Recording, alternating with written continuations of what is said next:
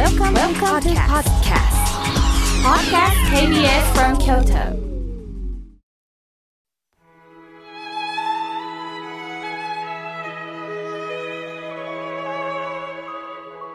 改めまして、河村明慶です。この時間は私から法話をお届けいたします。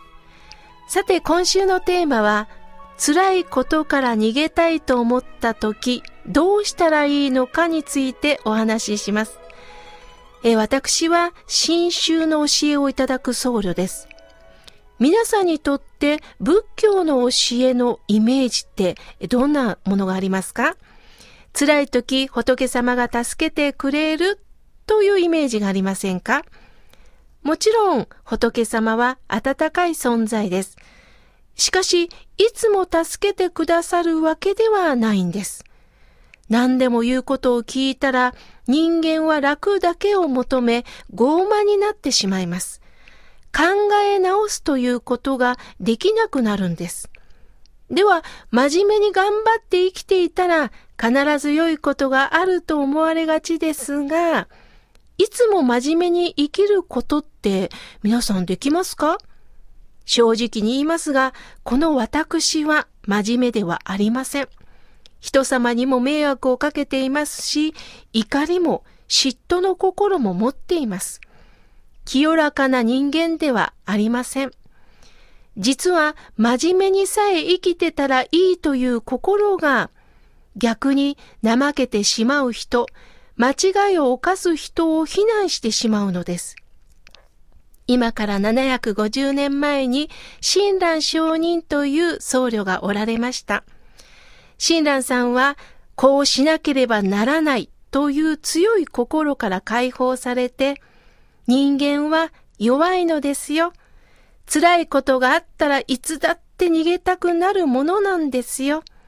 ただ、逃げるだけで終わるのではなく、できる自分、できない自分をしっかりと受け止めて生きていきましょうとおっしゃいました。さて、そんな私たちにある物語が教えてくれます。昔々、ある日のこと、河原で子供たちが石を積んで遊んでいました。一人の子供が、僕はもう我慢できない。僕たちが難儀して一生懸命に石を積み上げてやっとできたかと思うと、鬼が出てきてぶっ壊してしまう。僕たちは泣きながらまた石を積む。しかし積んだと思うと、また鬼がやってきて壊しに来る。もう一方的に鬼にやられっぱなしや。こんな悔しいことがあるか。なあみんな、これを打開しようと思わないか。と提案しました。すると他の子供たちは皆大きくうなずきました。ではどうやったらあの鬼をやっつけることができるのでしょうか？みんなで考えます。そこへ河原にお地蔵さんがおられることに気づいたある子供が、そうだ僕たちの力では鬼退治はできない。あのお地蔵さんが手にしている尺状をお借りして、鬼を叩き潰そうではないか、と言います。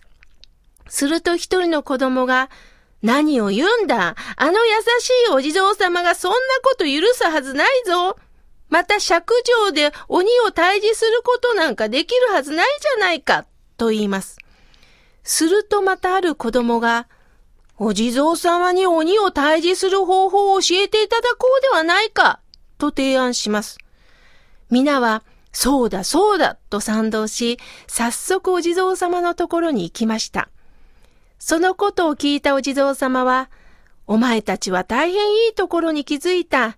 しかし、初めから私に教えてくれよとは虫が良すぎる。せっかく大切なことを考えたのだから、もう少しお前たちで考えたらどうか、とおっしゃったのです。子供たちは、そうか、もう一度僕たちで考えるということなのか。すると、続々と子供たちは提案していきます。一人の子供が、そうだお地蔵様がそばにいながら鬼が来るということは、お地蔵様の顔が優しいから舐めているんだ。あ、お地蔵様に怖い顔をしてもらえばどうかな、と言います。そうだそうだ、と意見が一致し、そのことをお地蔵様に伝えに来ました。お地蔵様は、なるほど、確かに明暗ではあるけど、お前たちがそう思うのであれば、鬼が退散するような怖い顔を私がしたらいいけど、でも、君たちに確認したい。君たちは是が非でも願うのであれば、私は恐ろしい形相になってもいいが、実はその顔になったら、私の顔は元通りにはなれないが、それでも構わないのだな、と念をします。それを聞いた子供たちは、それは困った。鬼は四六時中やってくるわけではないし、僕たちが難儀をして積み上げた時にだけ鬼はやってきて石をぶっ壊す。その時だけだ。だけどお地蔵様と一緒にいる方のが四六時中だ。鬼も恐れるような顔になったお地蔵様と一緒にいるのは辛い。では、どうしたらいいのか。子供たちは悩んだのです。しかし良い案が浮かびません。再び代表の子がお地蔵様のところに行き相談します。するとお地蔵様は、お前たちよく考えたな。一つ教えよう。考えてみなさい。鬼が出てくるということは、お前たちが石を積むからだろう。今日から石を積むのをやめて、私の隣に立って並んでたらいい。すると鬼は壊すものがないからすぐに帰っていくであろう。それを聞いた代表の子供は仲間に報告します。さすがお地蔵様だ壊すものがないということで鬼は来なくなる。おっしゃる通り、これからお地蔵様の隣で立っていよう、となったのです。それから鬼はやってきましたが、石が積まれていないので、なんだか様子が違うと帰っていきました。それを見た子供たちは、うまくいったぞこれからはおとなしくお地蔵様の隣に立ってよとなったのです。そういうことが幾日も繰り返されました。そうしたら思いがけないことが起こったのです。一人の子供が、おい、どうや、鬼が来てもすごすごと帰っていく。それは良いことなんだが僕は退屈で仕方ない。こういう日が毎日続くとなれば息が詰まってしまうよ。すると周りの子供もそうだそうだと大きな声を出しました。すると一人の子供が、皆どうだ？もう一遍石を積もうじゃないか、と言います。だって、石を積むのは僕の生きる仕事だろ？